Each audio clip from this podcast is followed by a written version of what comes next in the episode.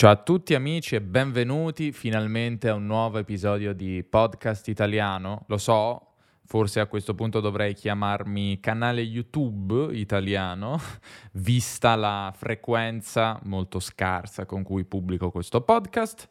Ma non importa, oggi torniamo io ed Erika con una conversazione su com'è affittare casa in Italia. Abbiamo affittato una nuova casa nel senso abbiamo preso in affitto una casa e vi parleremo un po' di, di come è stato il, il processo. Vi voglio ricordare, se magari siete nuovi, ve lo dico per la prima volta o ve lo ricordo se mi seguite da un po' di tempo, che queste conversazioni con Erika, ehm, in questa rubrica che si chiama Riflessioni senza trascrizioni, per motivi storici del podcast che ora non vi spiego, ehm, si possono trovare su Patreon, che è il um, club, il podcast italiano club, cioè un luogo dove voi potete trovare, come ho appena detto, le trascrizioni di questi episodi a, pagando 9 dollari al mese ma trovate anche una serie, tutta una serie di altri materiali, una grande quantità di materiali esclusivi come per esempio ehm, episodi di approfondimento, mh, mm, quindi linguistici, lessicali, grammaticali, fonetici, episodi esclusivi registrati con Erika o con altre persone che sono un po' tipo questi, ma non ho mai pubblicato da nessun'altra parte, dirette, esclusive, è tutto molto esclusivo come potete vedere, e, ehm, ma anche analisi di canzoni italiane, un gruppo Telegram per i membri del club e molto altro ancora che sicuramente mi starò dimenticando. Quindi eh, siccome il club c'è da tanti anni, ci sono un sacco di materiali interessanti che potete andare a scoprire, ma comunque nello specifico se volete la trascrizione di tutto quello che sentirete da qui in avanti, beh, la trovate lì. Vi metto un link nelle informazioni di questo episodio e detto questo direi che possiamo incominciare. Buon ascolto.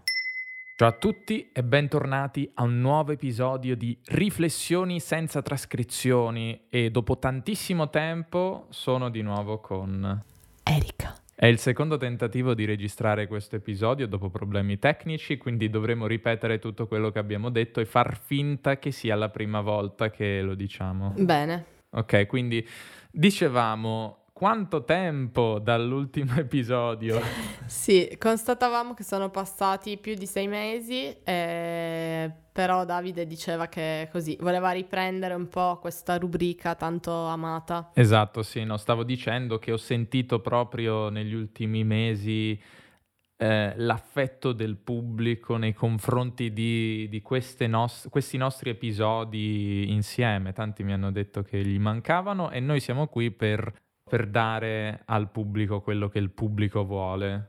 Quindi, però, come stai prima di procedere con l'argomento di oggi? Mm, bene, direi, direi, che sto bene. Eh, è stato un periodo un po', come dire, frenetico, quello degli ultimi due, tre mesi, eh, però dai, ci siamo, ci siamo ripresi, siamo un po' più stabili adesso, tranquilli, quindi sono contenta. Dopo il matrimonio, vuoi dire? Esatto. Scherzo, non ci siamo sposati. Però abbiamo cambiato casa, che è questo l'argomento del, dell'episodio. Com'è cambiare, cioè non com'è cambiare casa, com'è trovare un appartamento in Italia, come funziona tutto questo mondo. Volevamo anche raccontare la nostra esperienza, però volevo partire innanzitutto dal fatto che noi vivevamo insieme, sì. che non so se il pubblico lo sapesse. Sì, ehm, praticamente eh, noi vivevamo già insieme da gennaio 2021. Eh, tu ti eri trasferito mh, mm, per conto tuo in un appartamento, come chi segue il tuo canale YouTube probabilmente saprà, eh, nel giugno del 2020. Poi uh-huh. eh, a gennaio del 2021 eh, mi sono aggregata e quindi abbiamo vissuto insieme nell'appartamento che appunto avevi mostrato sul canale eh, fino a pochi, poche settimane fa. Quindi abbiamo convissuto, questo è un importante verbo da...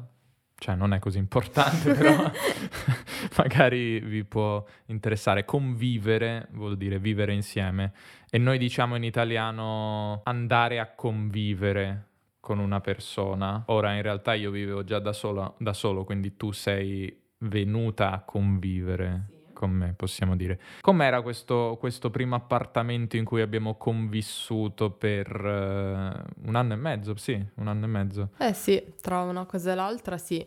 Eh, beh, innanzitutto appunto era un appartamento che eh, diciamo tu avevi scelto per eh, trasferirti da solo inizialmente, quindi era un appartamento principalmente adatto ad una persona. Poi noi abbiamo deciso di eh, viverci in due che era comunque fattibile a mio parere, però ovviamente con alcune scomodità date dal fatto che l'appartamento e gli spazi erano un po' limitati. Infatti mi ricordo che tu avevi questa preoccupazione che fosse troppo piccolo e quindi dicevi, dicevi e se poi scazziamo, se poi sì, litighiamo certo. perché i pochi spazi ci portano ad avere certo. qualche diverbio. Beh, dai, per fortuna non, non, è mai successo niente di grave, non ci sono state liti eh, particolarmente gravi, almeno non che io ricordi. Però diciamo che ultimi, nell'ultimo periodo la situazione era un po' pesante ed è stata anche un po' pesante anche nei periodi, diciamo, di restrizioni dovute al Covid, in cui non si poteva uscire molto e quindi eravamo sempre in due in una casa troppo piccola per due a dover dividere tutti gli spazi, oltretutto con te che lavoravi tutti i giorni, tutto il giorno nello, nello stesso ambiente. Sì, la cosa che dava più fastidio a Erika erano le, le dirette. Una... Voi immaginatevi vivere in un appartamento che è una grande stanza con Davide che giustamente urla contro il microfono per registrare le sue dirette.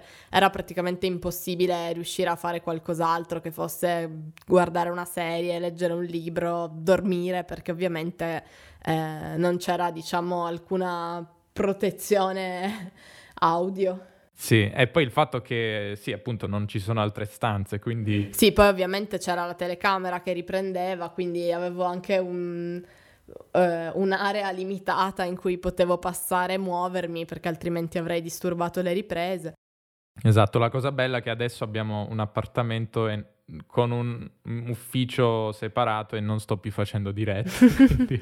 eh vabbè dai, riprenderai, riprenderai. L'ironia della sorte. La cosa che mi mancherà molto sono le due viste di cui ho parlato in varie occasioni che però erano insuperabili. Almeno... Sì, i panorami dal balcone erano veramente pazzeschi. Sì, e poi una, una cosa davvero incredibile, cioè quando tu vivi a quell'altezza, che poi va bene, nel senso se vai a New York non è una grande altezza, però è tutto relativo. Eravamo al nono piano, che magari in alcune città americane è anche basso.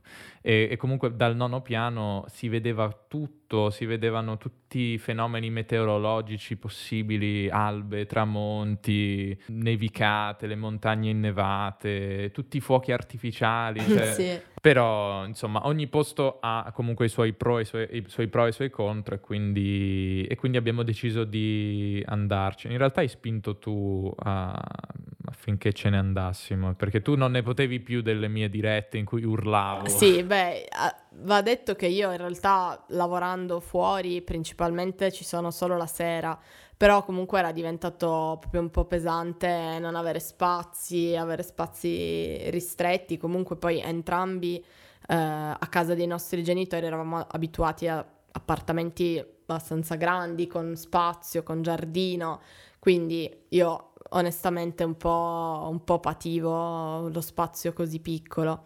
E quindi insomma per, per tagliare corto abbiamo iniziato a cercare casa sempre in affitto perché eravamo già in affitto eh, appunto nell'appartamento precedente e dato che non volevamo ancora eh, acquistare, magari lo faremo in futuro, non si sa, ma abbiamo preferito rimanere in affitto anche per questo nuovo appartamento. E abbiamo iniziato la ricerca. Tra l'altro la cosa un po' mm, che complica tutto secondo me è il fatto che tipicamente c'è un uh, preavviso da dare quando uno vuole, si dice tecnicamente, recedere da un contratto, quindi c'è un contratto di affitto e uno vuole concluderlo. Se uno vuole fare così prima del tempo, cioè prima dei, tipicamente sono quattro anni, deve dare sei mesi di preavviso, quindi non è che tu dici ah domani me ne vado, ciao, no, eh, parte un conto alla rovescia di sei mesi e dopo sei mesi tu te ne andrai. Quello che succede è che uno dà questo preavviso, però poi deve comunque aspettare un po' di tempo prima di poter realmente mettersi alla ricerca di qualcosa perché non, non si trovano appartamenti da qui a sei mesi nel futuro è molto difficile. Sì, cioè non c'erano molte opzioni se non trovare un appartamento senza dare la disdetta e quindi però mh, appunto gli appartamenti tipicamente vengono affittati nell'arco di due mesi, tre mesi massimo. Cioè, la disdetta è quello che ho detto io. No, volevo spiegare questa parola. Sì, ah, ok. Stiamo parlando a un pubblico di stranieri, ti ricordo. Sì, sì. Quindi dal verbo disdire. Sì, eh, ho perso il filo del discorso. Comunque, eh, dicevo, le opzioni sono due. O eh, cercare un appartamento senza dare il preavviso, senza dare la disdetta, e però rischiare di dover pagare mh, mm, più mesi di affitto. Mm-hmm, sì. sia da una parte che dall'altra, sia nella vecchia casa che nella nuova casa, oppure dare questa disdetta, dare il preavviso, eh, però senza avere già scelto l'appartamento in cui, in cui, trasferirsi, che è quello che abbiamo fatto noi, perché abbiamo detto, beh, intanto iniziamo a dire alla padrona di casa che vogliamo andare via tra sei mesi e in sei mesi troveremo qualcosa da affittare. Ingenui, poveri ingenui che eravamo. Ma prima di scoprire perché siamo stati ingenui, voglio raccontarti come non devi essere ingenuo o, ingenua, ovvero non proteggendo la tua connessione internet. Ti è piaciuta questa transizione?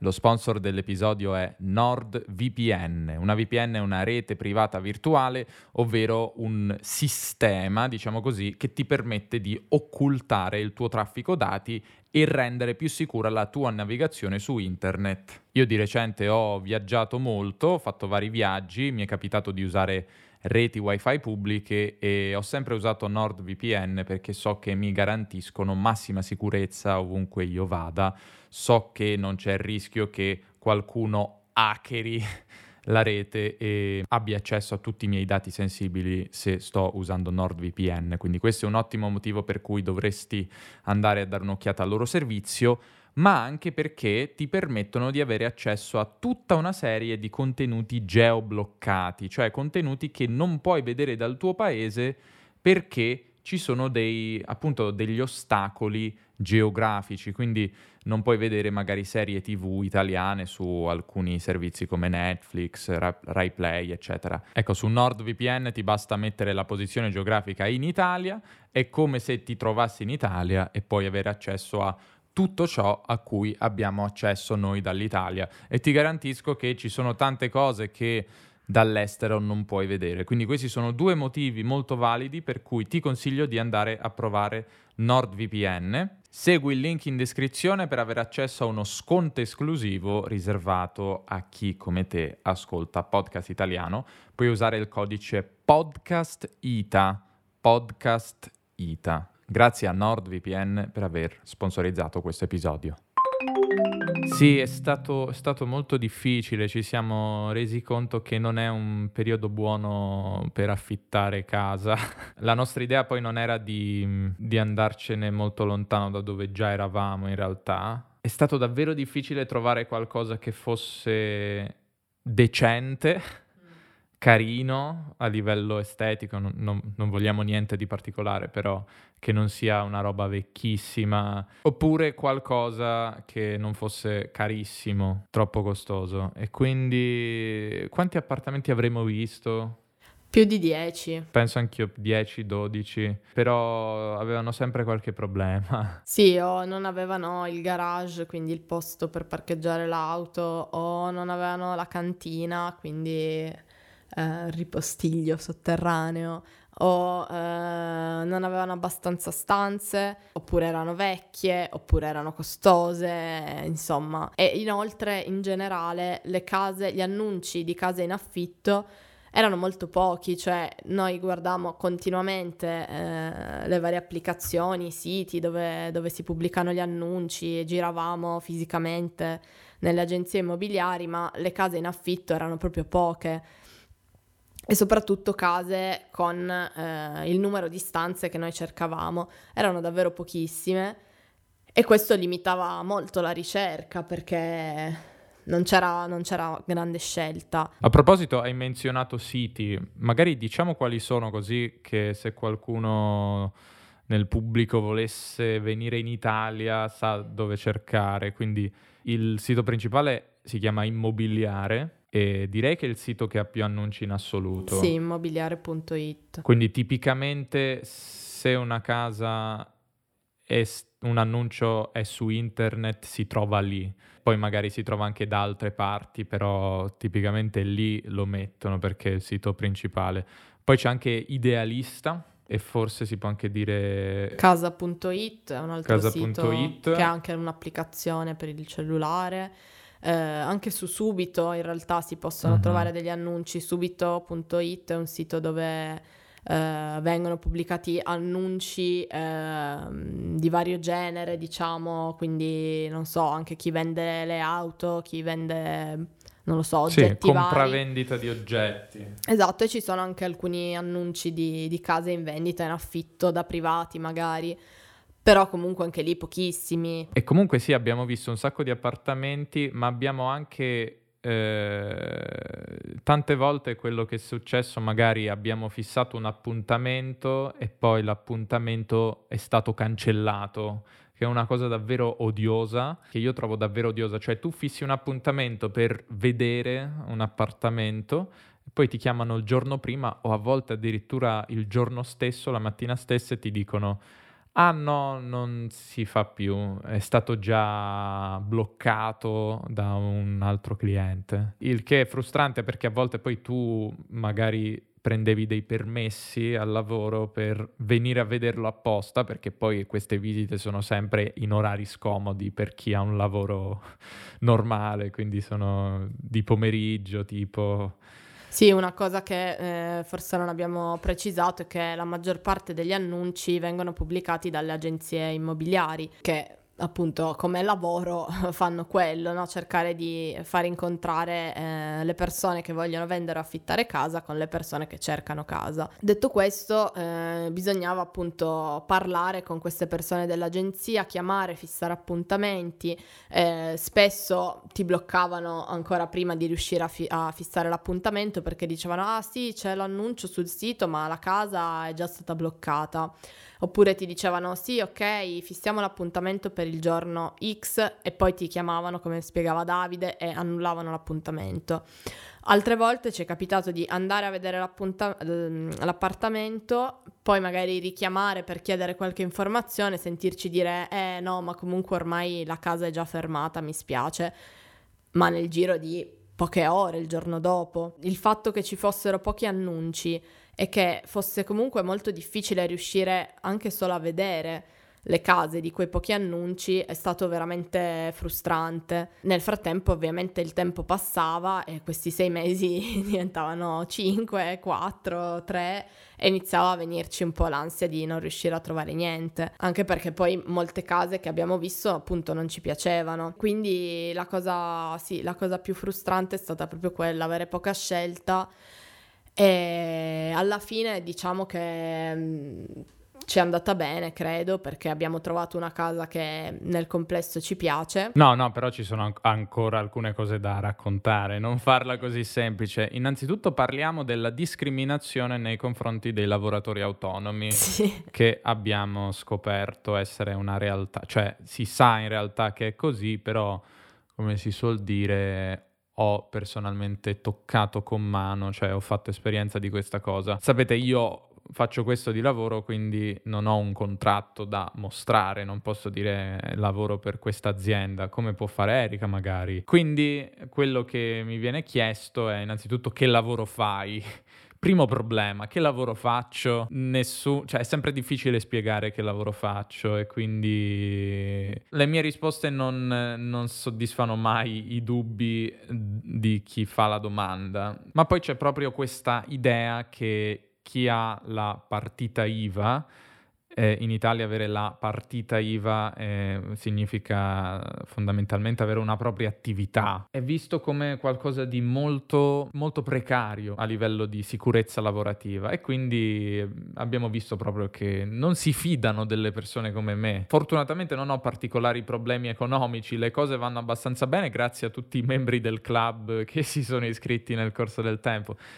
Però non basta perché c'è comunque questa idea. Sì, anche perché appunto eh, il fatto di avere la partita IVA è generalmente associato magari a alcuni lavori o molto rischiosi, come ad esempio il fatto di, non lo so, essere proprietari di un ristorante, di un bar, di un negozio, oppure mh, mm, mal pagati, come, non lo so, fare i traduttori freelance o cose del genere. Che... O i fotografi. O i fotografi, o... esatto, quindi lavori che eh, spesso insomma non, eh, non, ti permettono di avere una paga sufficiente per poter pagare tutti i mesi un affitto e in più secondo me dalla nostra avevamo anche l'aggravante di essere giovani. Sì, quando si dice l'Italia non è un paese per giovani, non c'è niente di più vero. Volevo solo riportare questa statistica che ho sentito di recente, un italiano su due ha più di 48 anni. Pensateci un italiano su due ha più di 48 anni. Comunque, detto questo, in, in, Italia c'è poi questo mito del posto fisso, è proprio una cosa culturale nostra. Avere un posto di lavoro fisso è visto come il sacro graal e, ehm, e, se non hai il posto fisso non ispiri fiducia. Sì, che infatti è proprio quello che ci è successo. Posto, perché... intendo posto di lavoro, si intende posto sì. di lavoro fisso. Eh, noi eh, avevamo trovato un appartamento che ci piaceva, che aveva quasi tutte le caratteristiche eh, che cercavamo e eravamo interessati ad affittarlo perché pensavamo che diciamo i pro superassero i contro di questo appartamento. Quindi eh, appunto eh, siamo stati in agenzia, abbiamo fatto tutte le pratiche burocratiche del caso, eh, abbiamo incontrato il proprietario, abbiamo visto l'appartamento più volte, finché eh, la decisione finale spettava al proprietario, cioè doveva decidere lui se insomma fosse, fosse convinto ad affittare proprio a noi. E niente, il risultato è stato che ci siamo visti negare questa possibilità di affittare l'appartamento con la motivazione che nessuno di noi due aveva un contratto a tempo indeterminato, cioè un contratto per un posto fisso, come diceva Davide, della durata di tutta la nostra vita. E eh, diciamo questo già ci aveva lasciati abbastanza sconvolti perché noi pensavamo di avere insomma trovato la casa, eravamo contenti. Eh, anche eh, le persone dell'agenzia insomma ci avevano detto ma sì, non vi preoccupate, è fatta. E invece niente, è stato così, quindi già quella è stata una bella batosta, ci siamo rimasti male. Ma il bello è che ci è ricapitato anche una seconda volta, anche in quell'occasione, mm, in questo caso non c'era un'agenzia, ma eh, erano direttamente una famiglia che insomma affittava questa loro casa di proprietà. E anche in quel caso siamo andati, abbiamo incontrato più volte queste persone che hanno iniziato a fare domande eh, sul mio lavoro, sul lavoro di Davide e che evidentemente anche loro non sono, non sono, stati convinti dalle nostre spiegazioni, ci dicevano eh ma la partita IVA di questi tempi è rischiosa, non si sa mai, quindi anche in quell'occasione siamo stati discriminati perché i proprietari ritenevano che non, non potessimo permetterci di pagare eh, un affitto. Che poi posso dire nessuno si fa problemi a chiederti cose anche molto personali. Sì. Quanto guadagni, che lavoro fai, insomma, cosa vuoi fare in futuro. Cioè, sono molto, molto poco discreti, sono molto indiscreti, cioè si fanno gli affari tuoi. Sì, ma molto spesso, eh, anche solo telefonando, Quindi diciamo la prima volta che tu chiami un'agenzia per dire eh, salve ho visto questo annuncio di una casa così colà, al telefono molto spesso, quindi ancora prima di fissare un appuntamento per discutere o ancora meglio per vedere la casa, ti chiedono ma tu quanto guadagni, ma tu che lavoro fai, ma tu che tipo di contratto hai, quante persone siete, domande comunque che un po' ti mettono in imbarazzo perché per esempio a me è capitato di ricevere una chiamata da un'agenzia che mi ha ricontattato e che mi ha fatto queste domande mentre io ero al lavoro in presenza dei miei colleghi dove non lo so, in, in Italia è un po', un po', un tabù parlare no, di stipendio, parlare di... Un po' ovunque lo è, dai. Di soldi e quindi insomma mi ha messo molto a disagio. E poi, e poi cercavano pure di pararsi un po' il culo, scusate il francesismo, dicendo, eh no, scusi, sa però di questi tempi, no, noi dobbiamo tutelarci, dobbiamo fare queste domande perché poi c'è gente poco seria, eccetera.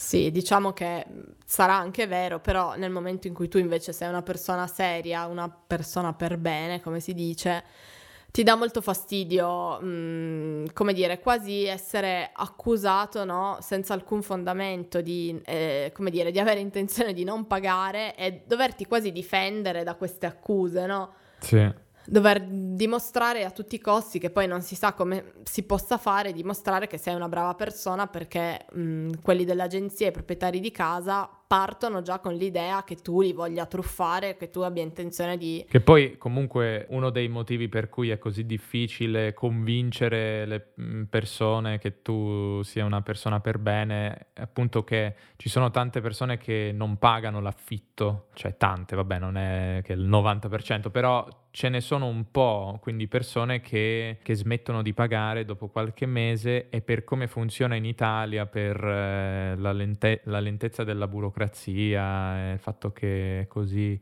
farraginoso, poco efficiente tutto il sistema che dovrebbe prendersi cura di queste cose, mh, mm, praticamente queste persone magari vivono per due anni senza pagare l'affitto perché non si riesce a mandarle via, cioè a sfrattarle, come si dice in Italia. E quindi molte persone consapevoli di questo ne approfittano e, e non pagano. E quindi giustamente da parte dei proprietari, da parte delle agenzie c'è molta diffidenza nei confronti dei potenziali inquilini e niente, quindi, quindi, questo era per lamentarci un po', però poi dopo tutte queste peripezie, quante belle parole stiamo usando oggi, ci sarà un po' da imparare nel, nella trascrizione disponibile solo sul club eh, d'oro. Dopo tutte queste peripezie poi co- cosa è successo? Eh, poi è successo che abbiamo trovato un ennesimo annuncio e a quel punto eravamo anche decisamente sconfortati perché mancava pochissimo alla scadenza del nostro contratto e non avevamo ancora trovato nulla e quindi avevamo iniziato, come dire, a abbassare anche i nostri standard, quindi... Sì, le nostre esigenze a dire vabbè, ok, rinunciamo a questo, rinunciamo a quell'altro, siamo disposti a spendere anche un po' di più, eccetera, eccetera. E, e poi per fortuna abbiamo trovato un appartamento sempre più o meno mh, vicino a dove eravamo prima, in una zona che forse mh, non è proprio, proprio il massimo, eh, però l'appartamento e pala- il palazzo è, è molto carino. E quindi siamo venuti a vederla con, con l'agenzia e um, probabilmente l'avessimo vista tre mesi prima avremmo detto di no, io penso, perché comunque l'affitto era diciamo più costoso di quello che noi avremmo voluto pagare, però appunto eravamo abbastanza disperati e quindi abbiamo detto sì, ci piace, vogliamo affittarla. E, ehm, Il fatto è che poi anche se sei disperato non devi darlo a vedere all'agenzia, ai proprietari, perché... No, cioè poi... Sì, possono approfittare del fatto che tu a tutti i costi vuoi, vuoi la casa e quindi magari metterti un sacco di condizioni. Esatto. Sì, è vero, perché non abbiamo neanche detto tutte le condizioni che vogliono, assicurazioni, insomma, tutte cose. Noi adesso abbiamo dovuto pagare un'assicurazione nel caso facessimo come eh, le persone che dicevo prima che non pagano e quindi se noi non paghiamo c'è un'assicurazione che pagherà al posto nostro a ai nostri proprietari e quindi sì. quindi sì, dicevi che non, non, l'avremmo presa tre mesi prima secondo te? Non lo so, secondo me no, perché non ci sarebbe piaciuta la zona e avremmo detto eh però costa troppo cara. Vabbè, però non c'era, non c'era più tempo di... Infatti. In realtà no, la casa dentro è bella comunque, sì. è molto bella, praticamente è un quadrilocale, tra l'altro sul club c'è anche qualche video che ho messo per farvi vedere un po' com'è e come sta diventando pian piano. Adesso abbiamo delle porte in casa, prima non avevamo porte se non per entrare in bagno. Sì, poi comunque è un palazzo di costruzione abbastanza recente, quindi adesso pian piano stiamo comprando i mobili. Perché un'altra cosa negativa ah, di questa sì, casa infatti. è che non c'era alcun mobile dentro, mentre noi cercavamo qualcosa che fosse già arredato, ammobiliato, si dice, proprio per evitare l'ulteriore spesa di dover comprare tanti mobili, visto che comunque la nostra idea magari è di non rimanere qui per tutta la vita, ma prima o poi di comunque trasferirci e quindi sarebbe stato diciamo meglio non dover affrontare la spesa di, di tutto l'arredamento, ma appunto come dicevo prima, probabilmente se non avessimo come dire, accettato tutte queste condizioni e tutte queste cose che non ci convincevano, non avremmo mai trovato un appartamento perché non, non esisteva un appartamento che, ave- che rispettasse, diciamo, tutti i requisiti che noi ricercavamo. Sì, sì. E quindi c'era qualcuno che mi diceva che gli sembrava strano il fatto che non ci fosse proprio niente. Diceva che se non sbaglio negli Stati Uniti è più comune che ci, siano, ci sia già l'arredamento. Non so quanto sia vero questo, però in ogni caso da noi si possono trovare appartamenti sia arredati che non arredati. Però secondo me è molto comune che gli appartamenti mh, siano non arredati o che comunque anche quelli arredati abbiano pochi mobili. Sì, certo. Alcuni magari hanno solo la cucina, per esempio. Sì, diciamo che forse non è così comune che non ci sia nemmeno la cucina. Ci sono appartamenti non arredati che però hanno almeno la cucina, ma non hanno nient'altro. Quindi si trova un po' di tutto. Appartamenti che non hanno niente, come il no, vabbè, non è che non hanno niente, aveva, hanno i bagni, quindi... Sì, ma solamente i sanitari. I, I sanitari, cioè praticamente i mobili del bagno, diciamo. Cioè il lavandino, il bidet, la tazza del VC e la doccia oppure la vasca, esatto. però nessun mobile con cassetti, nessuno specchio, nessuna luce, è tutto da comprare.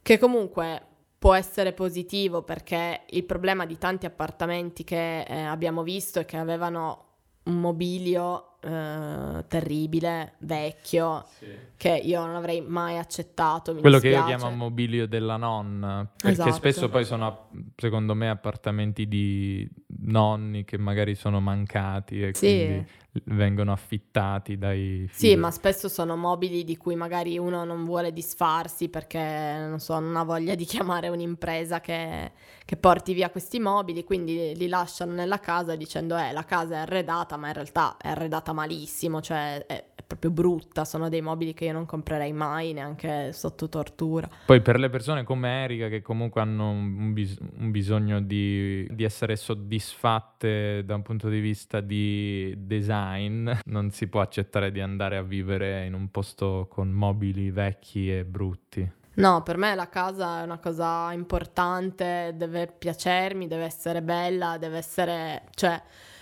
deve essere un ambiente che comunque mi rispecchia e mi dà piacere di starci dentro.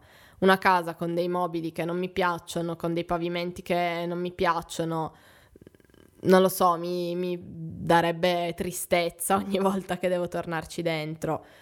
E comunque con questo tengo a precisare che noi non cercavamo niente di straordinario, eh? non è che cercassimo, non lo so, delle cose sofisticate o di design, però neanche delle cose con appunto un mobilio risalente agli anni 70, con i pavimenti super vecchi, di colori improponibili.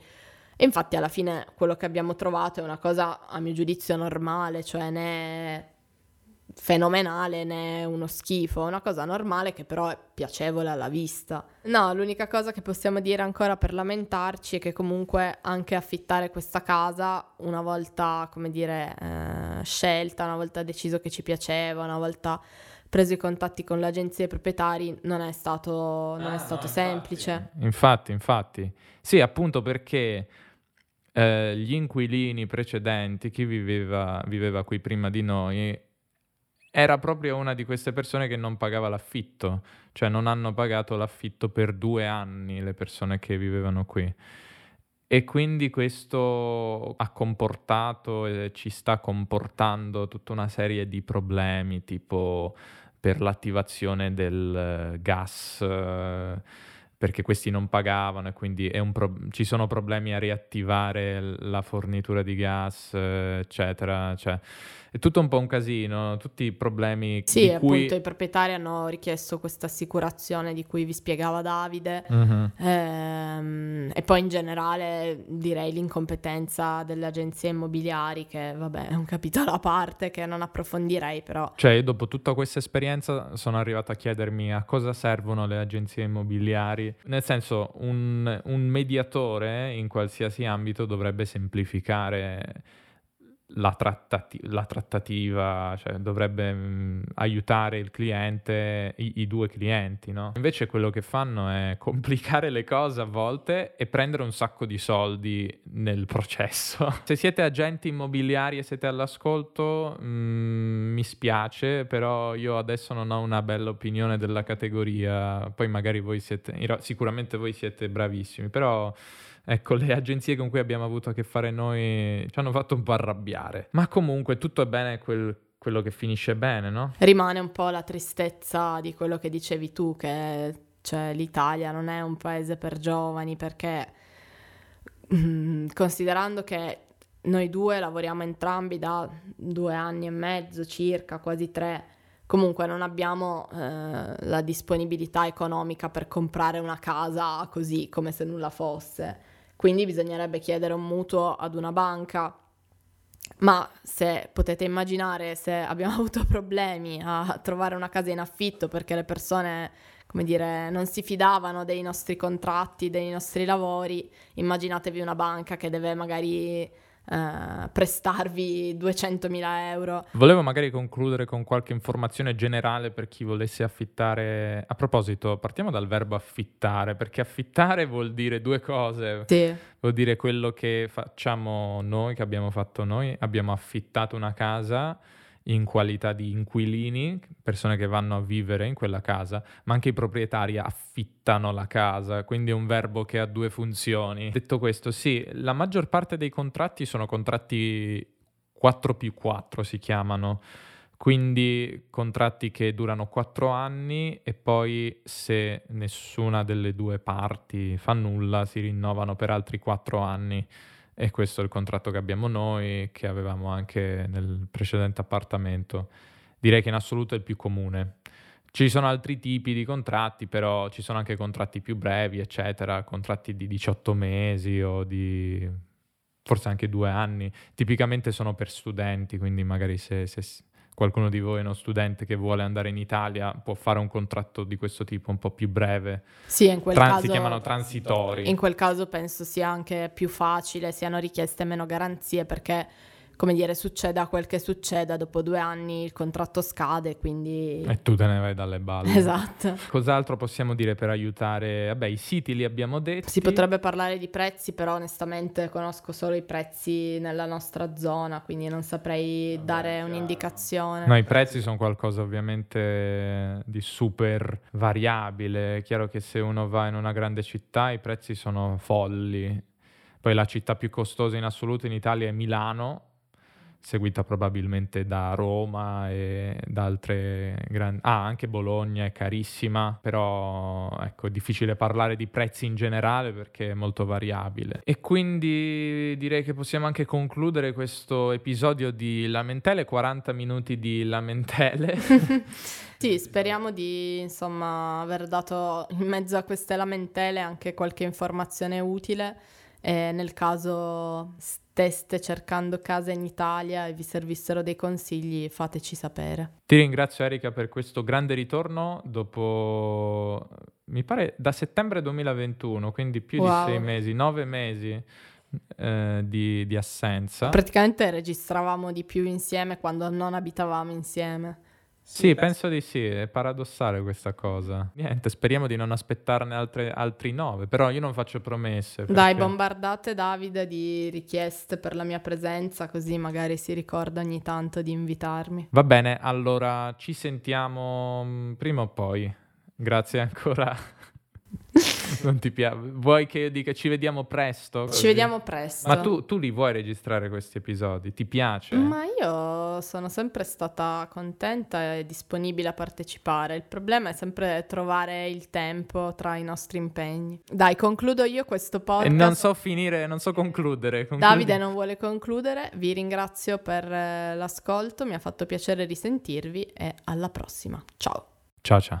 Bene, ti ringrazio per essere arrivato fin qui, spero che ti sia piaciuto l'episodio e ti ricordo che se vuoi rileggere questo episodio, la trascrizione di questo episodio, e ti garantisco che è molto utile perché magari hai capito la, la, conversazione, magari hai capito il senso generale, ma ci sono tante parole, tante espressioni che è molto molto utile rivedere. Quello che consiglio di fare tipicamente è di andare a dare un'occhiata alle, alle parole o espressioni difficili ci sono alcune parole che abbiamo spiegato e che probabilmente hai già dimenticato perché la memoria umana è così, quindi è utile andarle a rivedere senza magari dover risentire tutto l'episodio, ma trovarle velocemente, che è quello che puoi fare nei file che io metto a disposizione su Patreon. È davvero una cosa che aiuta tante persone e penso potrà aiutare anche te. Ma poi davvero i materiali che trovi sul club sono tantissimi e quindi ti consiglio davvero di andare sul club se vuoi sentire più Davide e anche più Erika, quindi se ti mancano le nostre voci, vuoi più di noi in un certo senso. Ok, non era bello detto così, ma non importa. Un'altra cosa che ti voglio dire è che sto lavorando a un corso sulla pronuncia dell'italiano e presto pubblicherò un annuncio interessante che pubblicherò prima solamente alle persone che sono iscri- iscritte alla mia newsletter. Quindi se vuoi avere questa notizia prima degli altri e in generale vuoi rimanere aggiornato sulle novità di questo progetto, quando pubblico contenuti, iscriviti anche alla newsletter, trovi il link anche per quella in, uh, nelle informazioni di questo episodio. Infine voglio ringraziare le persone che in questi mesi hanno fatto donazioni a questo progetto. Non ne parlo mai su YouTube, ma ci tengo a parlarne qui nel podcast, quindi se volete aiutare il progetto in un altro modo e magari mi volete far capire che Davide, il podcast è bello, magari è più bello anche di YouTube, fai più podcast e meno YouTube eh, magari una donazione mi può aiutare a capire questo. Sto scherzando ovviamente, non è necessario dirmelo in questo modo. Potete anche iscrivervi al club. no, vabbè, scherzi a parte, eh, trovate il link alle donazioni su PayPal nelle informazioni dell'episodio. Ricapitolando, Club d'Oro, NordVPN, newsletter, e se volete donazioni e io non ho altro da dirvi se non che ci rivediamo nel prossimo episodio che spero non sarà tra troppo tempo. Grazie per la pazienza, per l'attesa in questi mesi e ci sentiamo. Ciao ciao.